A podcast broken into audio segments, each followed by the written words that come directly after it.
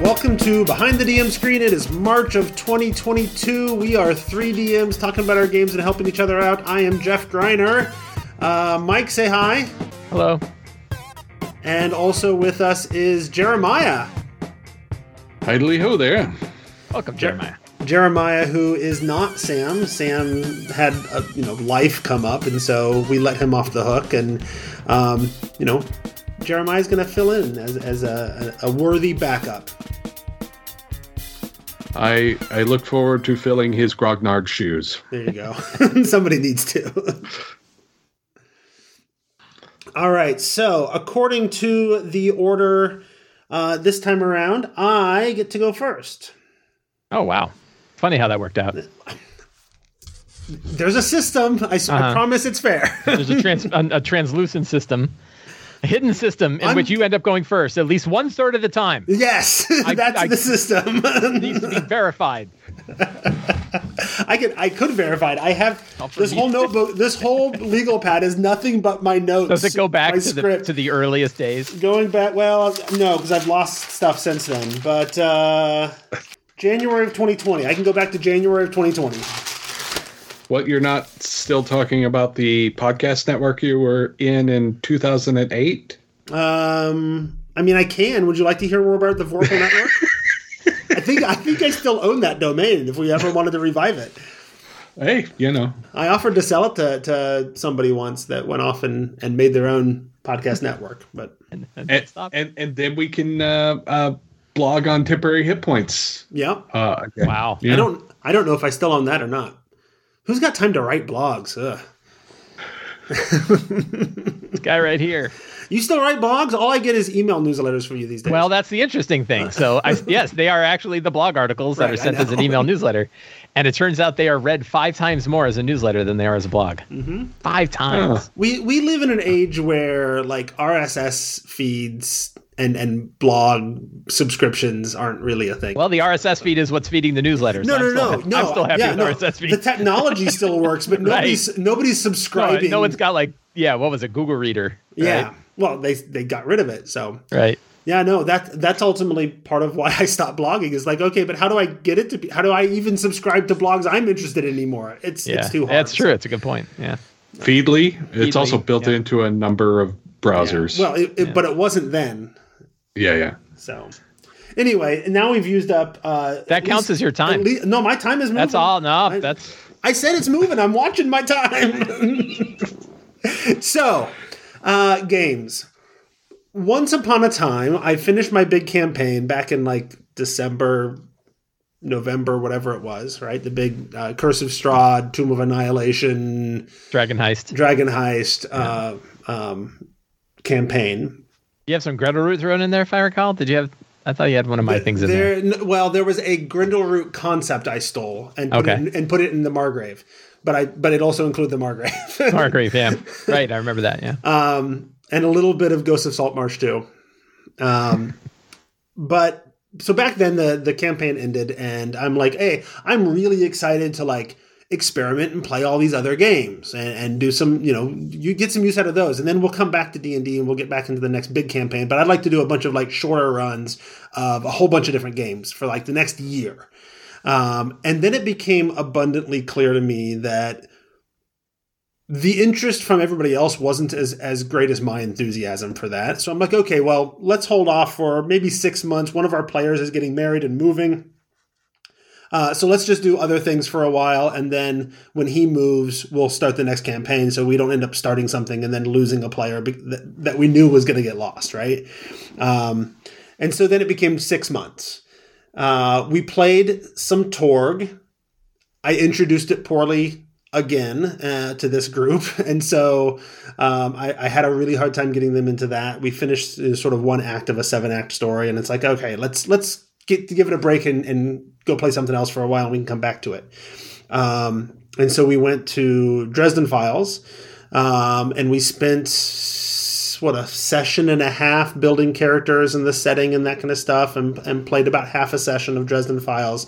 uh, and then had to stop for a few weeks because we got some playtest stuff to, that we had to do, um, and decided over the playtest stuff, like, all of the other non-D and D stuff that we've been doing has felt, partially because of my failings and partially because of life and timing being what it's what it was, it's all kind of felt like a chore, a bit of a bit of a slog, and, and we're not having as much fun. And then we got to go and do this D and D stuff for a couple of weeks, and suddenly we're having a blast again.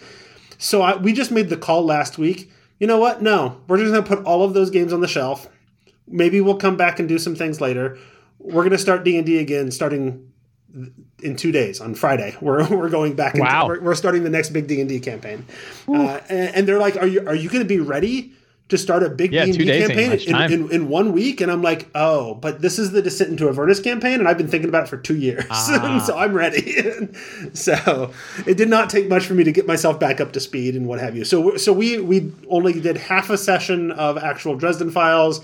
We did um, about a month of Torg, uh, and one or two of the players was really not jiving on it at all. I, again, I feel like I introduced it really poorly.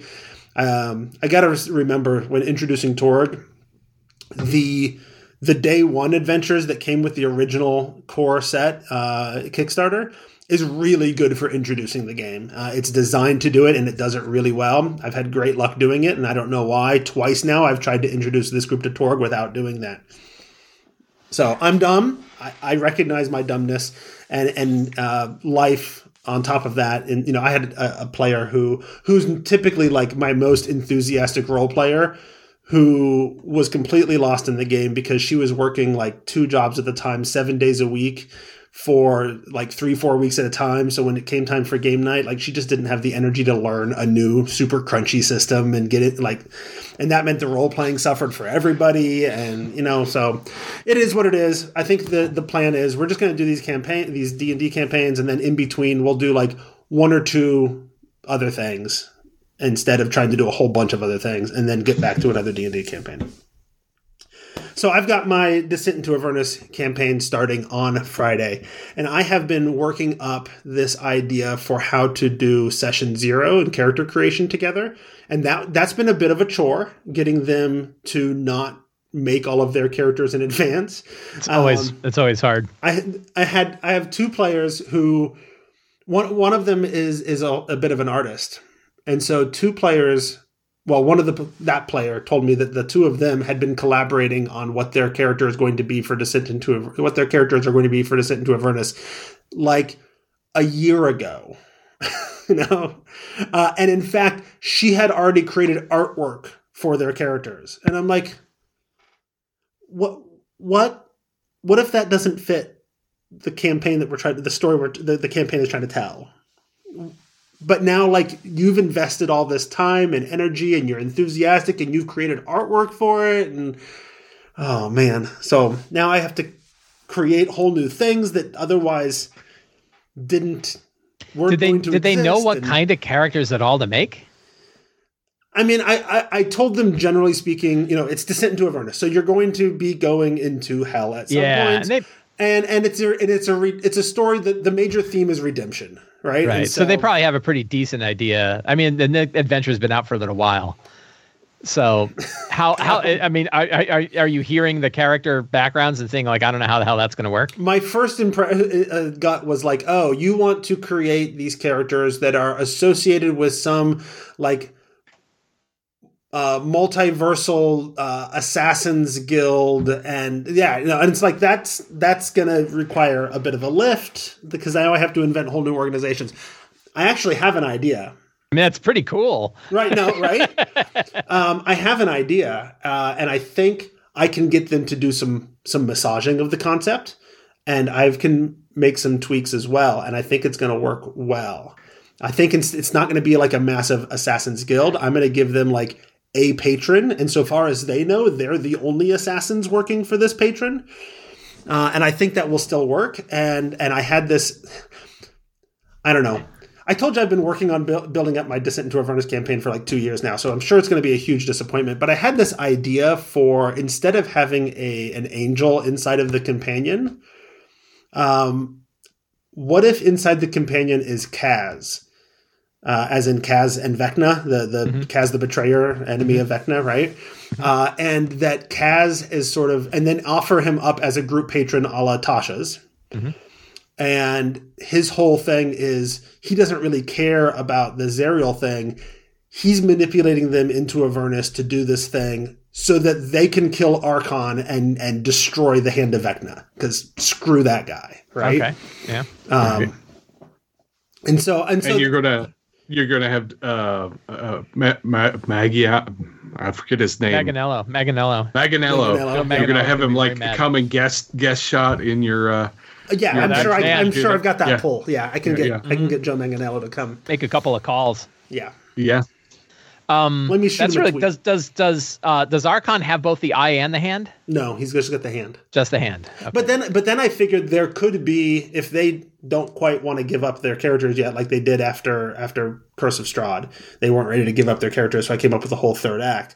If they get to the end of Descent and don't want to give up their characters yet and want to keep playing a little bit, there's a potential third act of, okay, now you've freed Kaz from the companion and he wants you to go out and hunt down the eye and, and what have you too. And so there's a potential follow-up storyline we could do.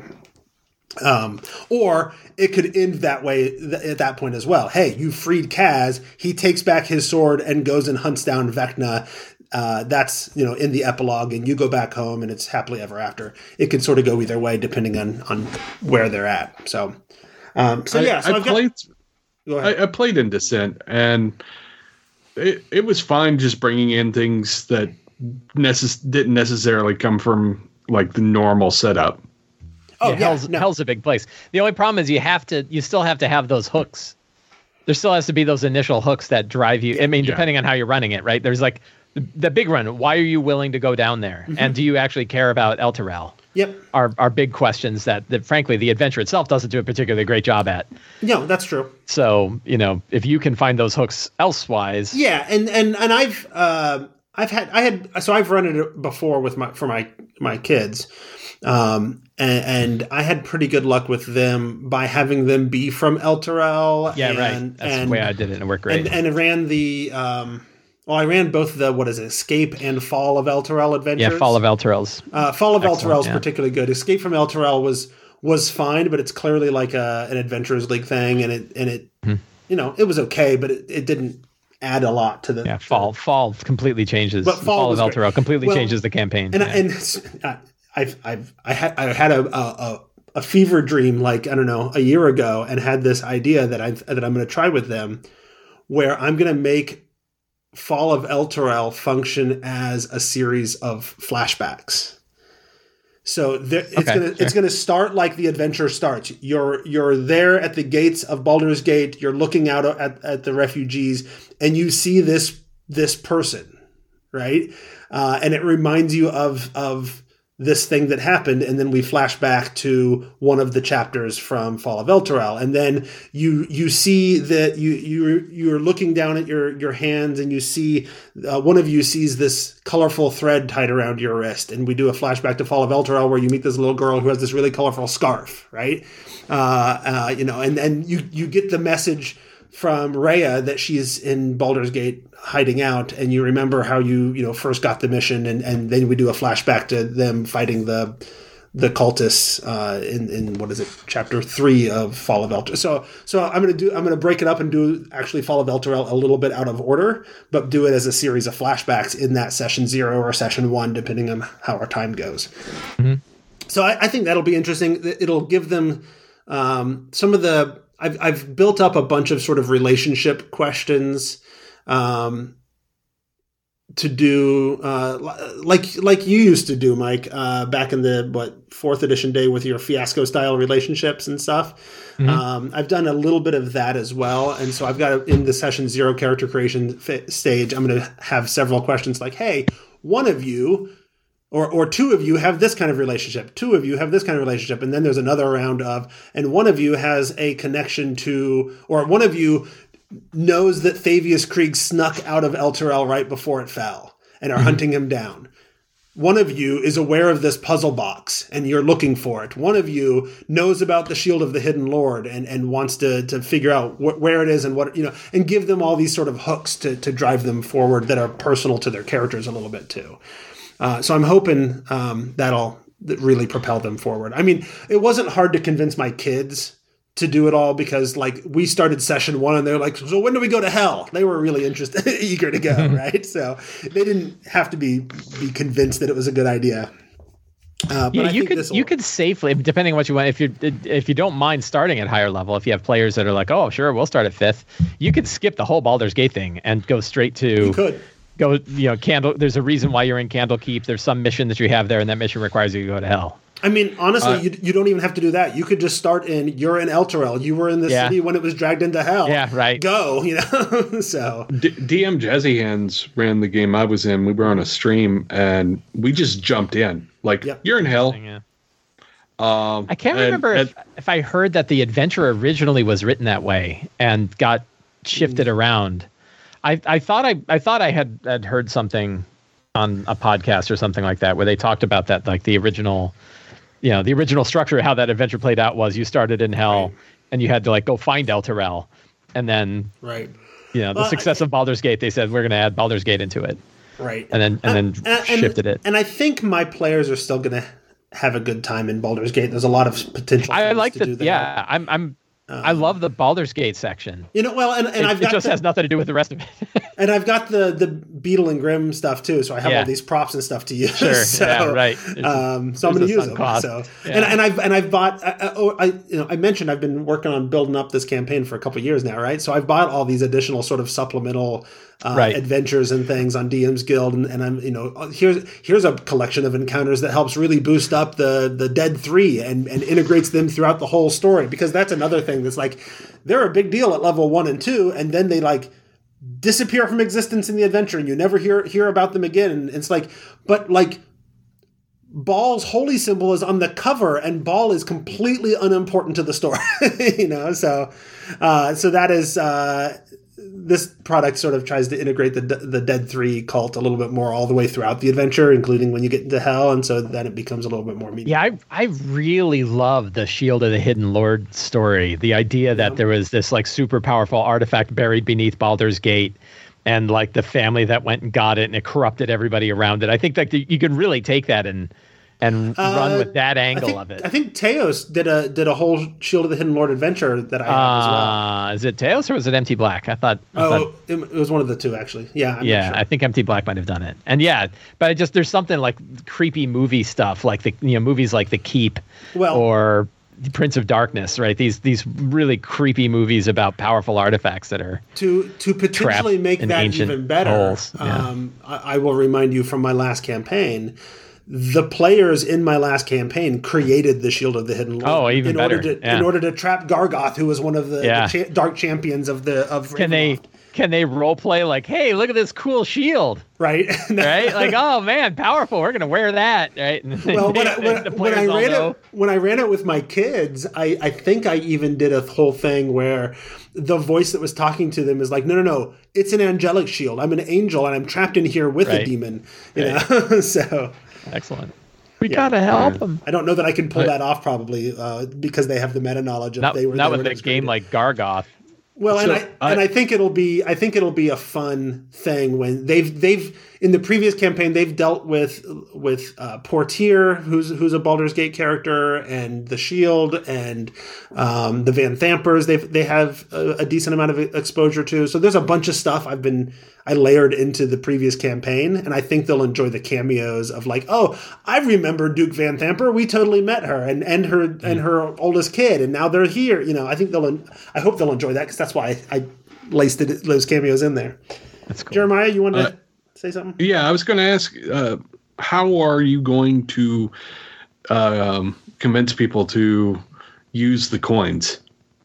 Because that seems like the recurring question with that so, adventure. Here's here's the thing. I solved that problem when I ran with my kids by reversing it.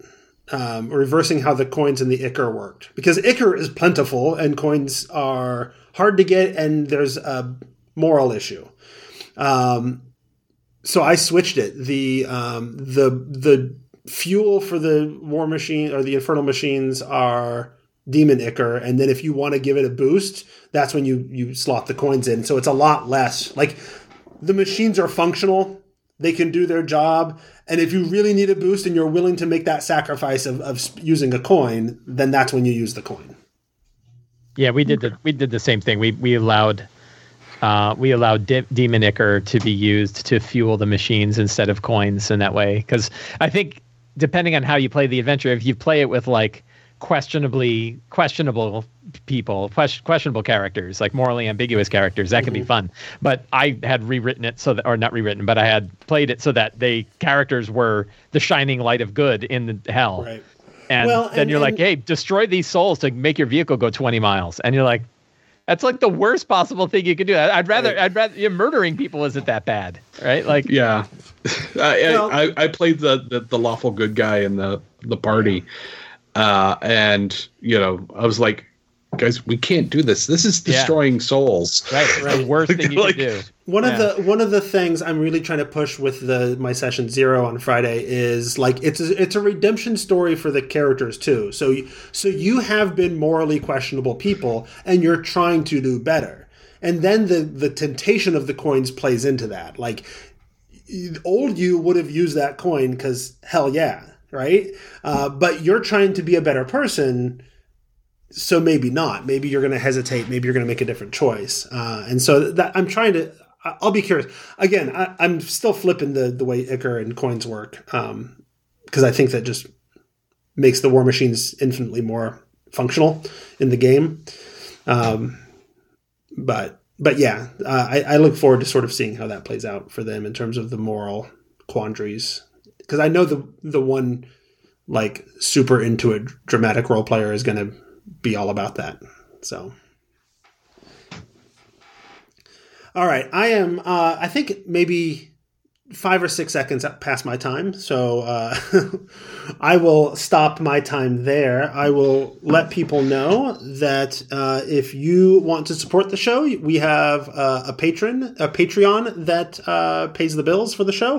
If you go to patreon dot com slash the tome show, uh, you know, as little as a dollar a month, and then uh, you know. That helps me, me keep the thing going, right?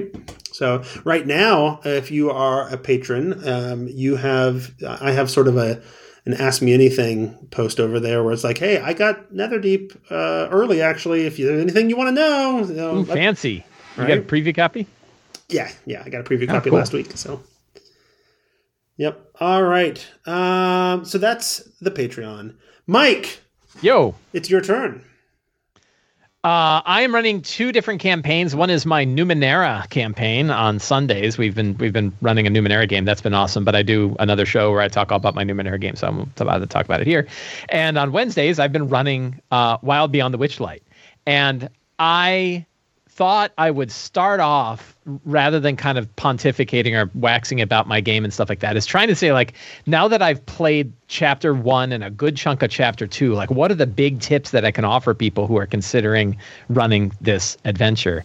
And I got to be honest, it is hard to come up with any because it runs pretty well, mm-hmm. right? Like, there's there's hardly anything where I said, like, oh, man, this needs to be changed. Like, this doesn't work as is. There are things that I have done to change my campaign. Right.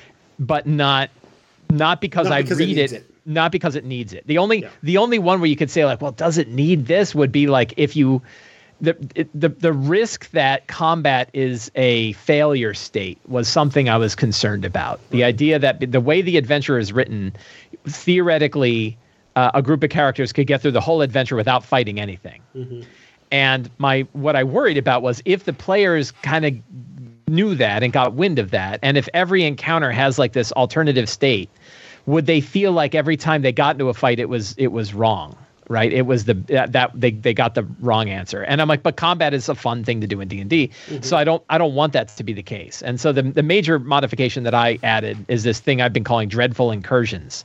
And uh, Dreadful Incursions is a way for me to Jeff Greiner my campaign mm-hmm. by taking another book and adding it in. And in this case, I'm taking Van Richten's Guide to Ravenloft and all of the various domain, not all of them, but a good list of domains from there, and saying, every so often, my, my whole my whole theme and my whole idea is that uh, the world of Prismeer, this this this realm of the of the of the uh, uh, what's it called, the Feywild, right? That when uh, uh, what's her name, Zybilna, uh, Zybilna, when Zybilna was kidnapped, spoilers, right? A little bit of spoilers here. Uh, when when Zybilna was captured away, part of what happened is that it turned out she was keeping away the Domains of Dread from the Feywild.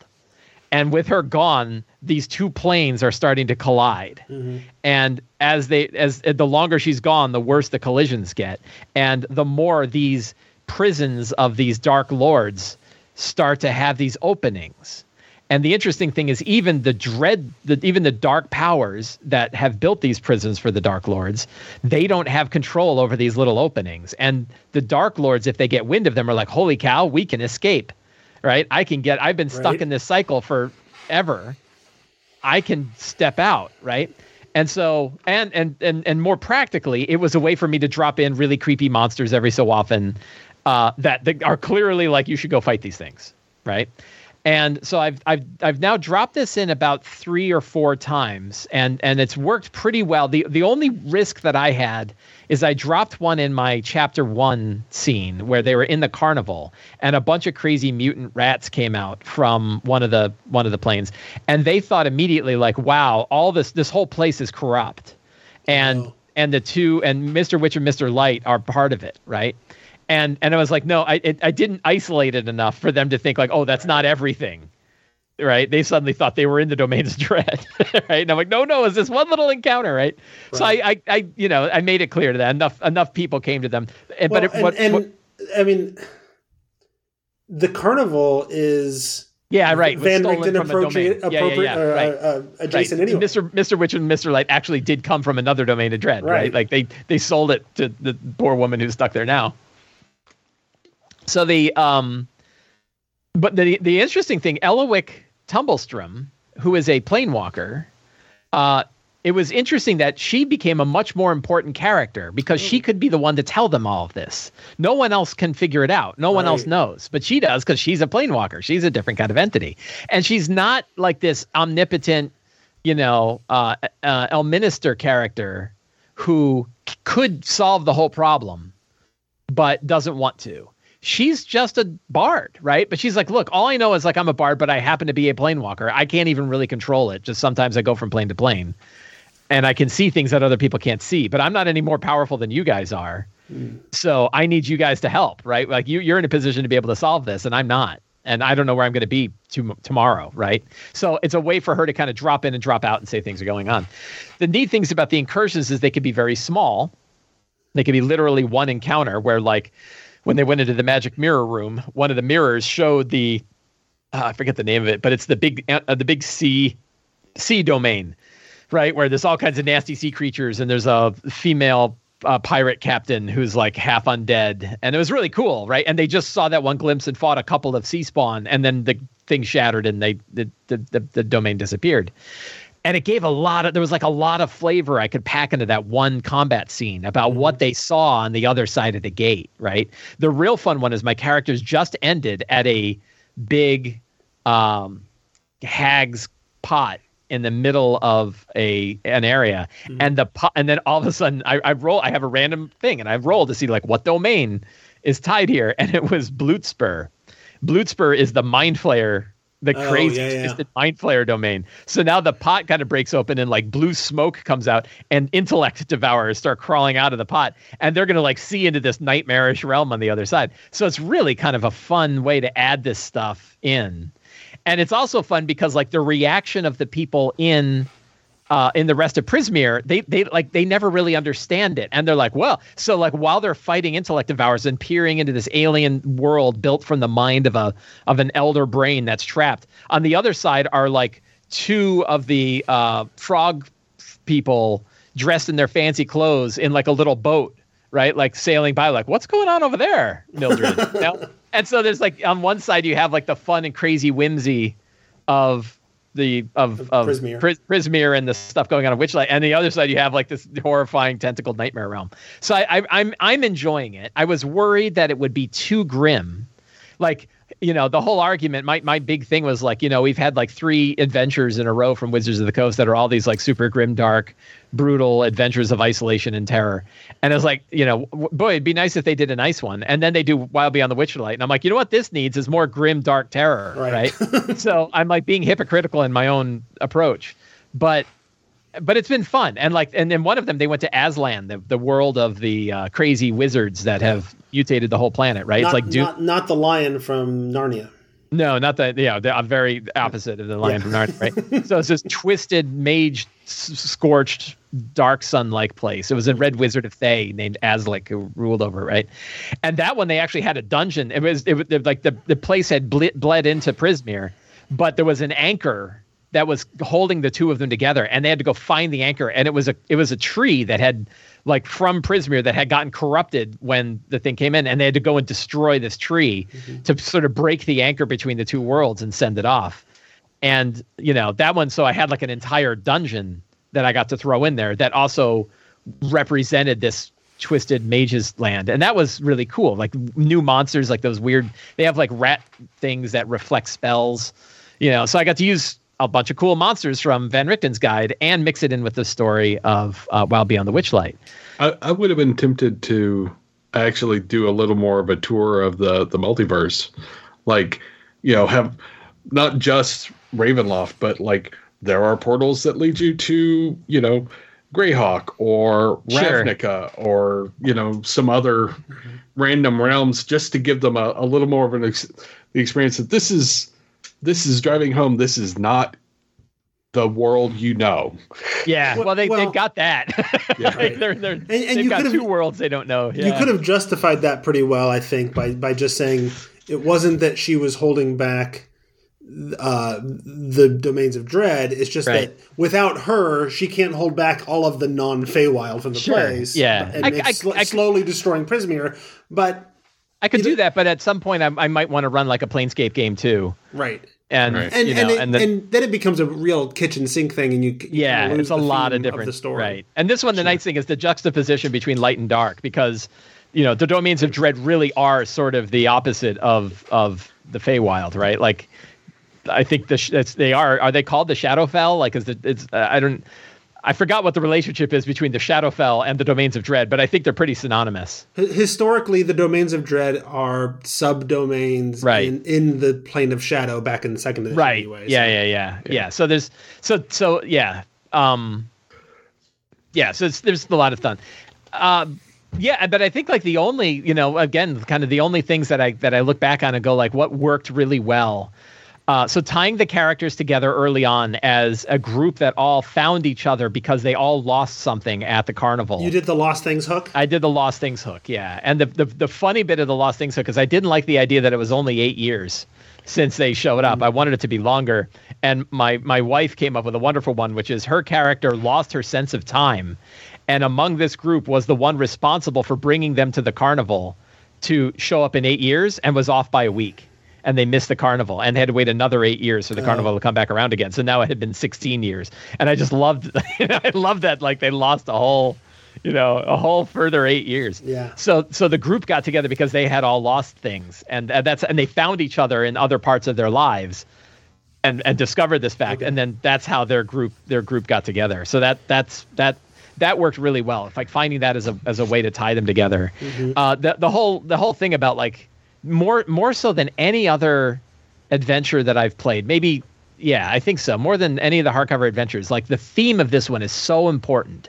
And it's so important to reinforce. Like, the, this theme of whimsy and wonder, right? The the Alice in Wonderland, uh, you know, um, what is it? The... the, uh, the, the Oh, come on. Wizard of Oz? The Wizard of Oz. That's what I was thinking. I was saying, because this... Like, this Wild Lion the Witch wardrobe was stuck in my head. Yeah, th- this adventure directly has... I know, right? Uh, it's got... Allusions it's got, to the Wizard right, of Oz. Absolutely, right. It's got direct metaphors.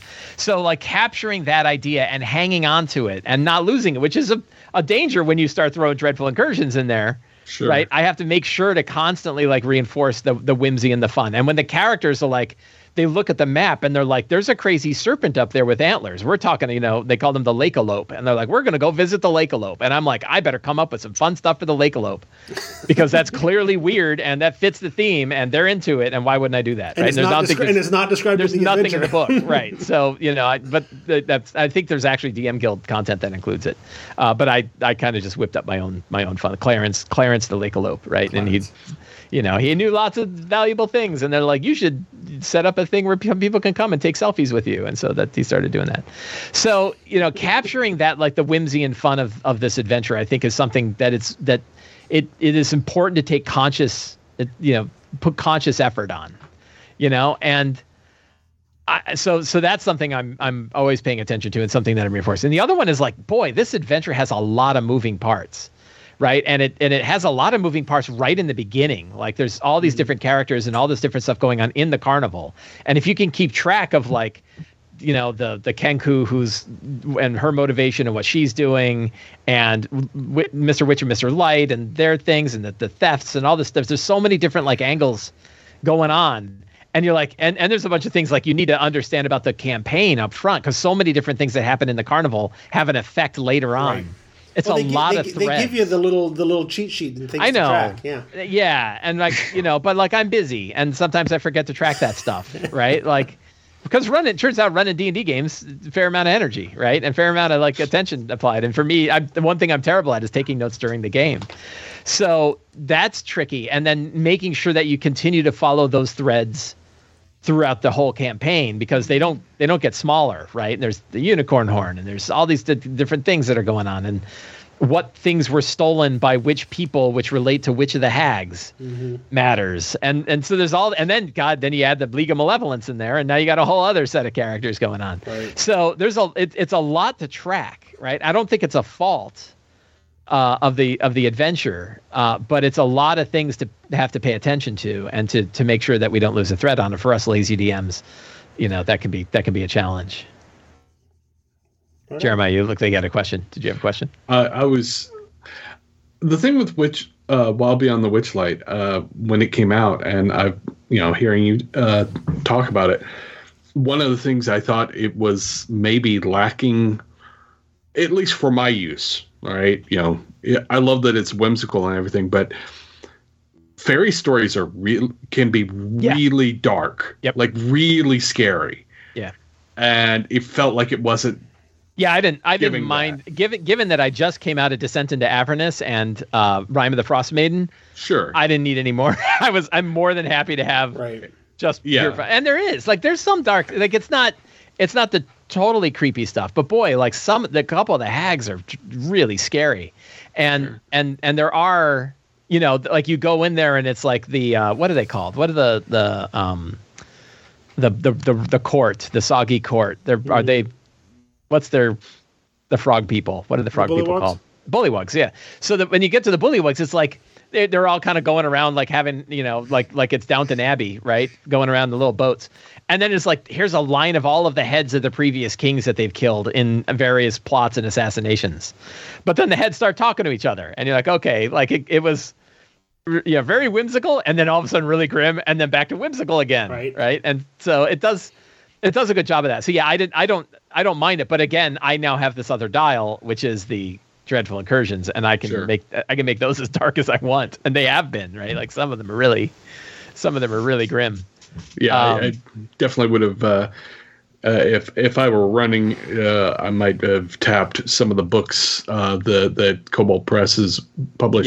Yep. They put out a lot of dark fae stuff. Yeah, yep. def- definitely. Yeah, and, and I think, yeah, they have Court of the Shadow Fae, which you could, you know, you could probably yeah. slide in there somewhere. There's a lot of yeah. I think that's true. Kobold Press, I think, has a significantly.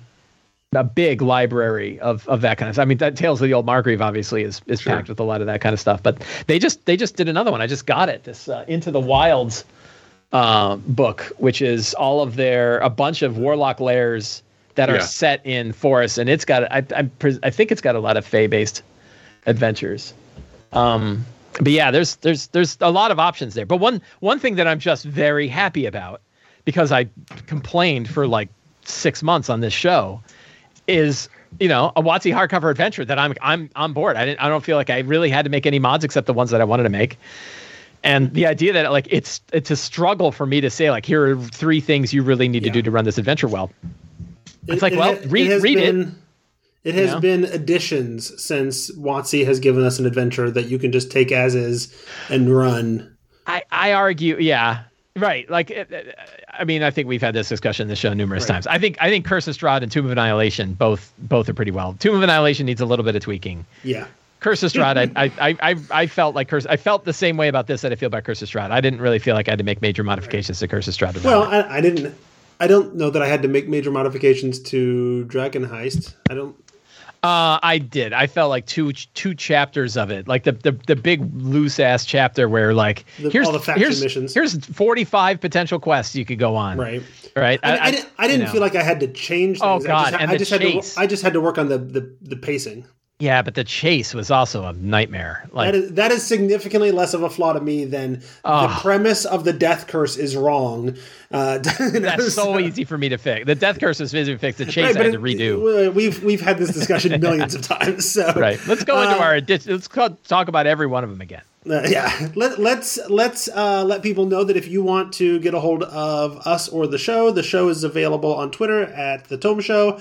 Uh, it's also on Facebook, and we have a Discord channel. If you reach out to to uh, uh, the show on Twitter, although if you're on the show's Twitter page, it's linked actually in the bio, uh, or want to tweet at any of us or shoot an email to thetomeshow at gmail dot com, we will send you the Discord link. Uh, you can also find me on Twitter. I'm at Squatch. Mike is at Sly Flourish, and Jeremiah is at Tech Noir.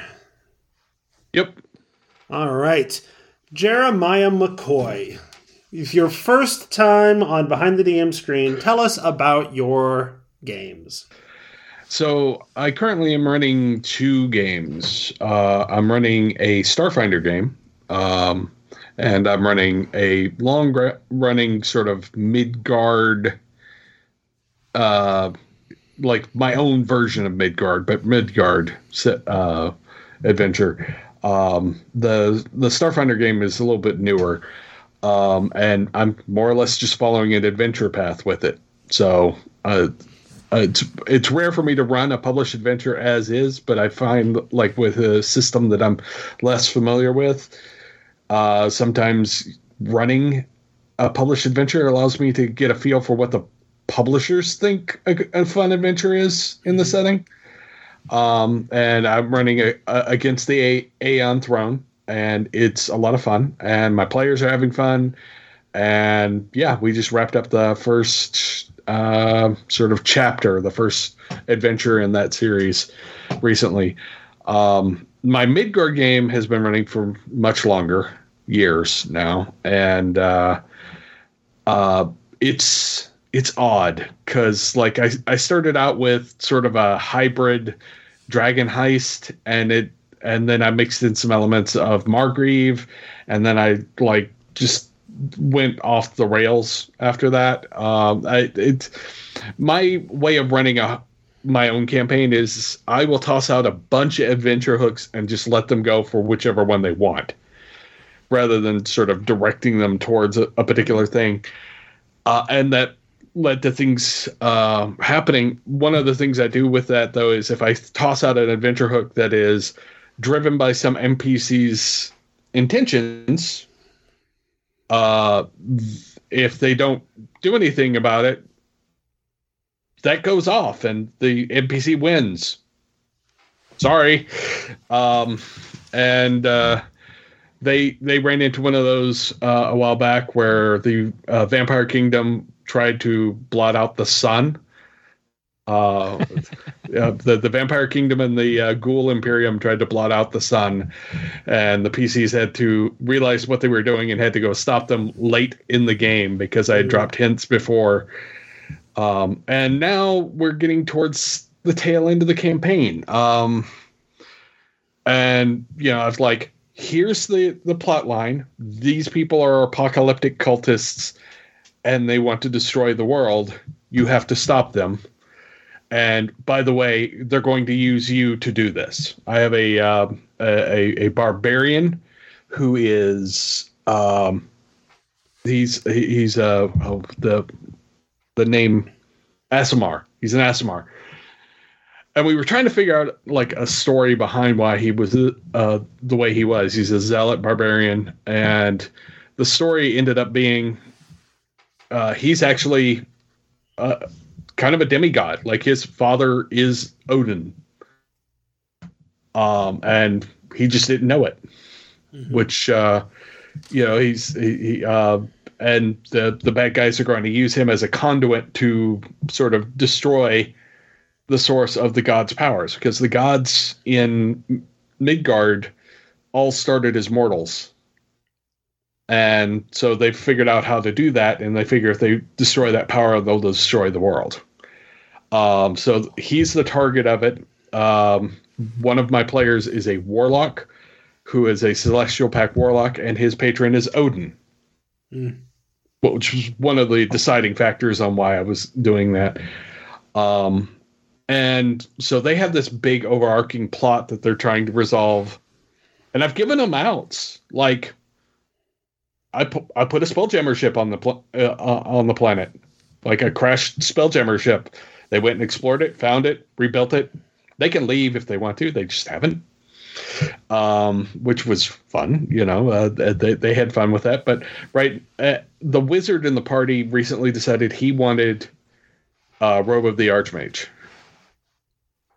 And, um, you know, they they went to uh, a queen of the Fairfolk, for lack of a better term, Saristra, uh, uh, who is uh, sort of the dark queen of the Fae, and also a goddess of night and magic in, in the setting. Uh, and they had dealt with her previously, and uh, she was very attached to the kobold in the party. Um, and so they went to her and was like, hey, can you help us uh, find this? This might help us have enough power to take on the things that are trying to destroy the world.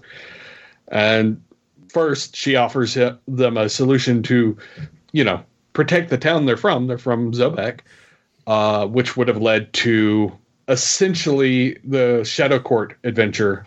Mm. Basically, she she's like, I can take over the city for you if you want. It'll be protected from the dragons that want to uh, uh, kill you right now. It'll be fine. They'll, they'll be protected. You should do this. And, you know, unsurprisingly, my veteran players are like, yeah, no, that's that's not a good idea. Um, but uh, she did tell them how to get to the tower. And I'm doing basically my own version of the Tower of High Sorcery right now. Mm-hmm. Um Where the wizard has to go through a bunch of tests to prove he's worthy to have the Robe of the Archmage. Um, and I'm, I'm honest that honestly there is a portion of that adventure that I am, or a portion of that test that I'm not sure how I'm going to implement it. Because I mean, this it's a big thing. Like the Robe of the Archmage is not a small item. Sure. Um, and really, he's trying to prove he's, you know, the best of the best at this he's, point. He's the Archmage, yeah. Right. And he wants to be, like, he wants the white robe. And um, so I've got to find a way that is a test for him. Yeah. Um, what, what level are is he and what level are the characters? Uh, they are ninth level. Okay. So About not, to go tenth. Yeah. Yeah. Not, not crazy low level. No, no, no, no. Um, I mean, it, it's powerful, but it's not the worst thing I've ever seen, right? Yeah, like, yes. It gives them, you know, resistance to magic and A C fifteen plus their dex, and spell yeah. saves and attack bonuses go up by two. So it's, yeah. From a it's, power, like, it should matter because it's a powerful sure. item in lore, but you're not going to, like, oh, you're, you're at ninth level, things are already accepted uh, anyway. And they're already swinging well above right. their C R Every, range. Everyone, everyone is like, above. Yeah. Like I, at, at one point, I, this was several levels ago. I threw, like, I tossed. They they went to go stop the, the thing with the vampires, and I was like, "Well, here's the first vampire they run into." Yeah. And in one round of combat, they killed it. Oh yeah. I mean, the, like, not killed, killed, but right, right. Turned it to dust, made it go away. The yeah. the. idea of the magic test to prove yourself worthy is is it, it's an interesting conundrum. Like it, this is not a new concept in D and D or in fantasy lore, right? But it plays, in some ways, it plays so much better in fiction, uh, in novels, right? Uh, right. It's hard to do because, like, you don't want to just make it some a series of skill tests and, and whatever, and you don't want it to turn it into just, well, here's a combat where you throw some spells around and see if you can win. Um, you want it to have weight, but you also want it to be achievable. And some of that weight has to be narratively, but but I feel like I, I want to support the narrative weight with the mechanics, and I, I'm not sure how to do that. I'm I'm curious what you're going to do. Well, so the first test, they did beat the go through the first test, and um, like they gave, they were given a sort of riddle clue that, you know, uh, sometimes to fight the darkness you have to embrace it, and they were fighting things that, as long as there was light in the room, they would just keep making more. Okay, and and. It was the the individual monsters were not so terrible, but they were never that, ending.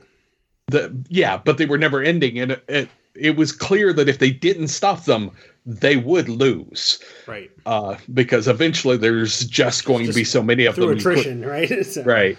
Um, and so uh, the to defeat them, they had to put out all the candles in the room.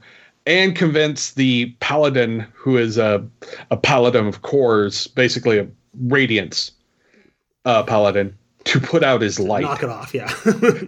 um, and he's human.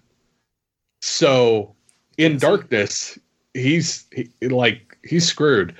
Uh, but yeah, they, they, they eventually did this. And the next one, they're going to have to go into a fight. Uh, and, but the, to actually hurt the thing, they all have to be poisoned. They have to have the poison condition mm-hmm. to actually hurt the enemy they're fighting. Interesting. Um, I, I wonder if,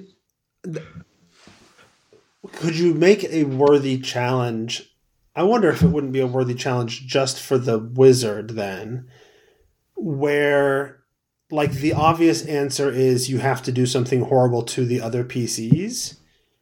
But since they're trying to, so you're you're setting it up like it's a moral quandary, right? Right. But the reality is, you have to not do the horrible thing because it's the white robes. You're supposed to. These are the good wizard robes, right? So you have to show yeah. your your sort of moral fortitude, even if it means you're going to fail. I, um, I had to real quickly check and make sure that my players were not in the chat. Oh. So, yes, uh, they're Spoilers. not. Which, Yeah, yeah. Spoilers, if you're one of my players and you get to this point on the podcast and we haven't done this yet, uh, don't don't don't listen any further. That that would be great. Um, but uh, yeah, I, I, I think my final test is going to be a moral test. Um, and my experience with this is actually um, with so. Uh, I'm a LARPer, uh, actually part of the same LARPing crowd that Brandis Stoddard did, mm-hmm. is is part of. And there's an old uh, thing that we we did at these LARPs called circle tests. So if you were your caster character wanted to level up an ability, uh, they had to test to prove that they were, you know, worthy to gain that, right? Uh, and, and so one of the, the the things was either you prove that you know understand the thing that you're a caster in well enough, or you prove that you're willing to take it to the line. Uh, and so my final sort of circle test here is trying to make it so they have to decide what gets sacrificed, what or who gets sacrificed mm-hmm. in the final test. Um, and, and you know.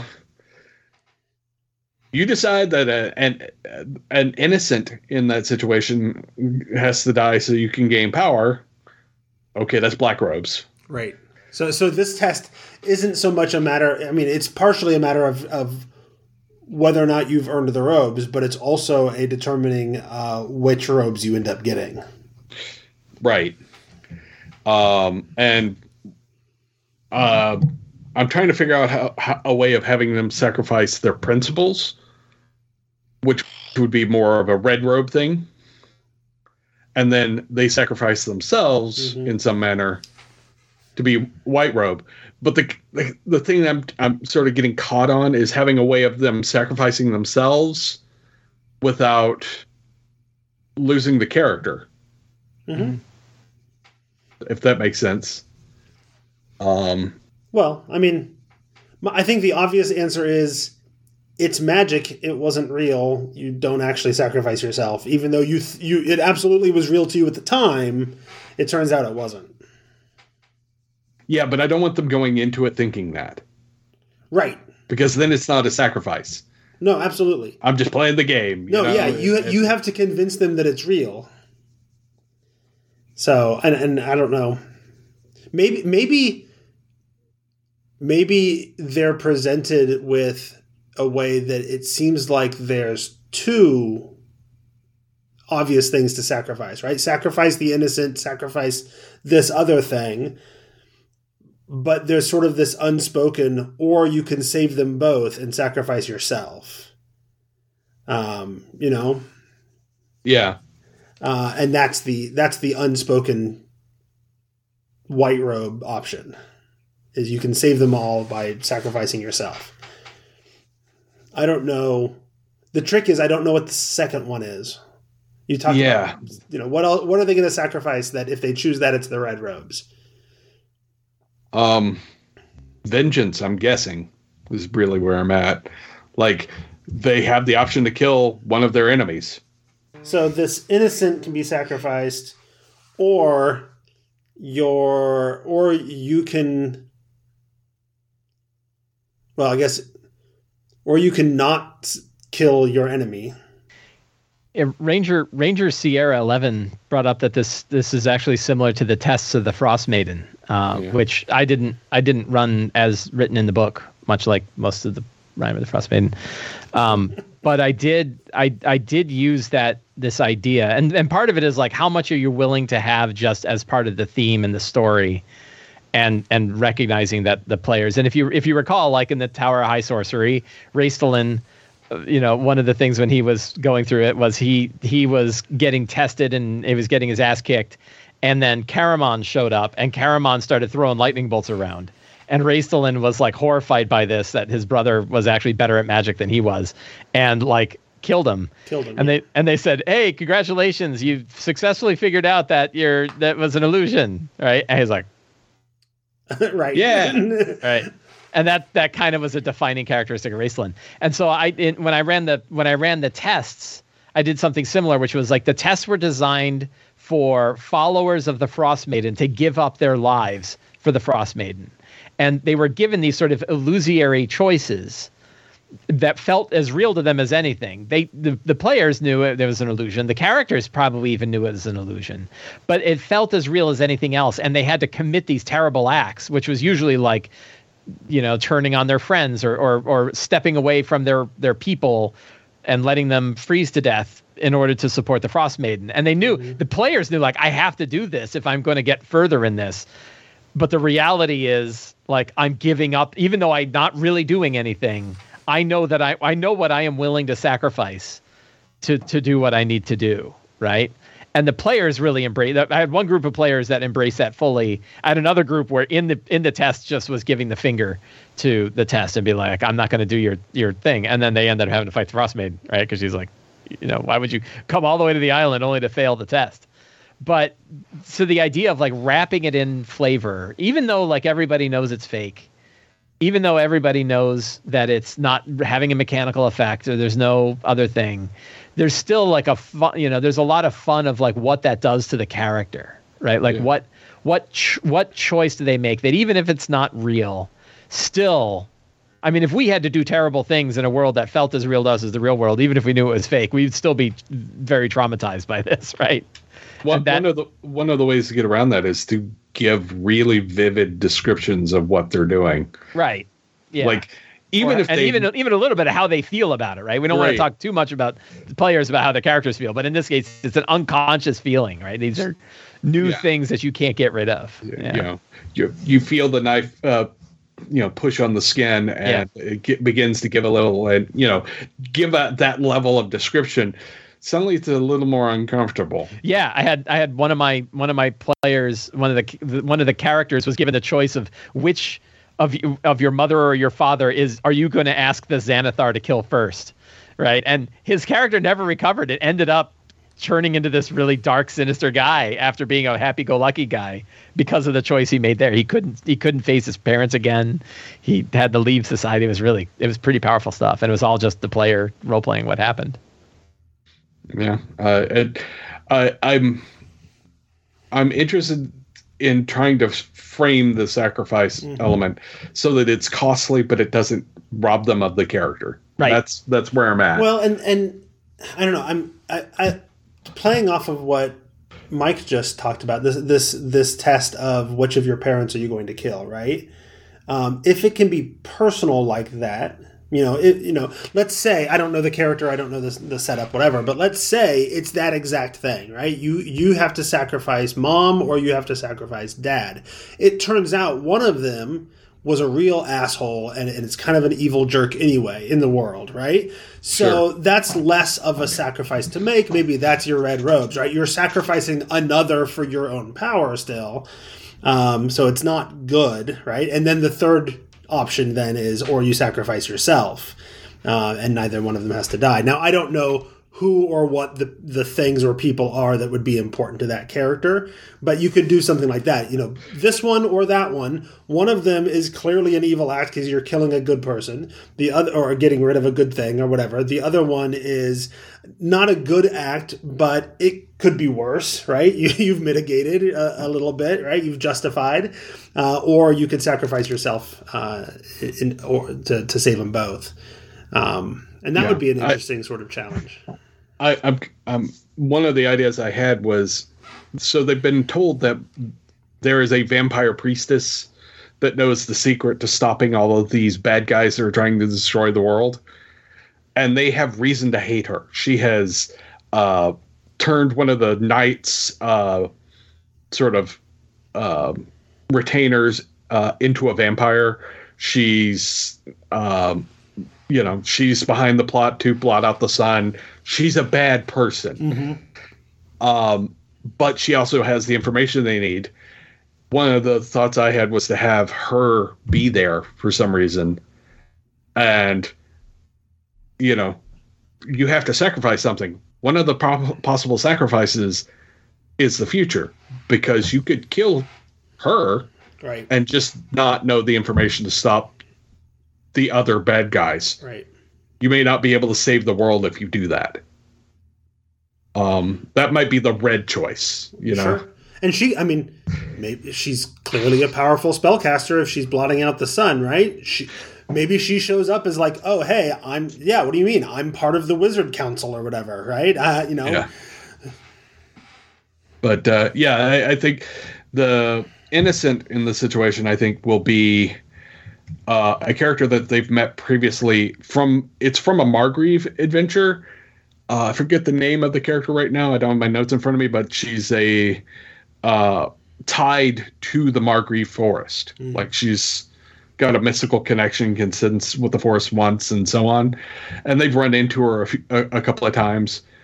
Um, and uh, that will be the innocent. Mm-hmm. And I'm thinking that the vampire priestess will be the the thing. Uh, the, well, the, the and, by, and, and by sacrificing the innocent, you don't lose anything personally, right? You can still get the information you need. You can still save yeah. the world. So it's just purely uh, like it, it doesn't hurt anything to sacrifice them, but they're innocent. That doesn't. Yeah. Yeah. Um, like that? Yeah. But uh, yeah, the the other sacrifice might be that it's a divination wizard.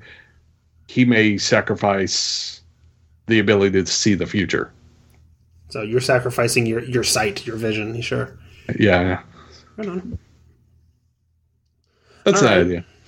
There you go. Well, I, I look forward to, to finding out how it goes. So when you when, yeah, you, sounds really when cool. you do it and, and you run it and it either is brilliant or it bombs, either way, I hope you tweet about it and tag me in it, so so even if we don't get you back as a backup D M, uh, I get to find out how it how it turned out.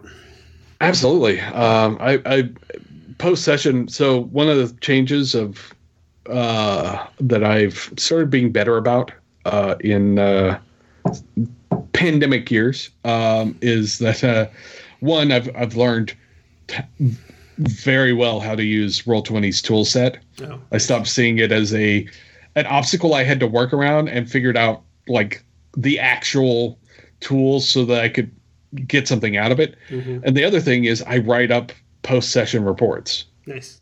Like before I go to bed, I just sit down and I'll, you know, write a page of, of write up of everything that happened at the, uh, during that session so that I have it in uh, more in my head uh, in general, but also uh, I do a lot of improv stuff, a lot of stuff that just isn't planned. Right.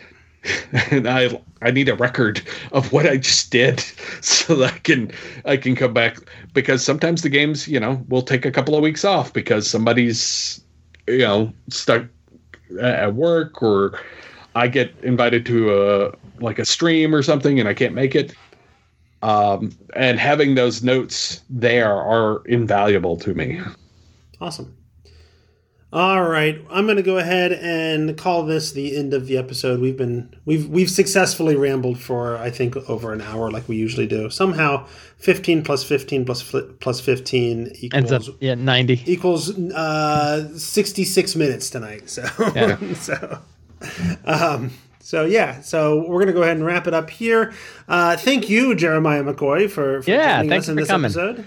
It's Absolutely. been fun catching up. Uh, if people want to find Jeremiah McCoy, besides looking for Tech Noir on Twitter, he is is the the world famous uh, TikTok artist, a D and D TikToker, and they can find you on TikTok. How? Uh, basics of the game. Um, I tend to I post like sometimes three or four videos a day, so uh, it's it's it's on there. Um, And uh, I do talk about lots of D and D stuff and other geeky things.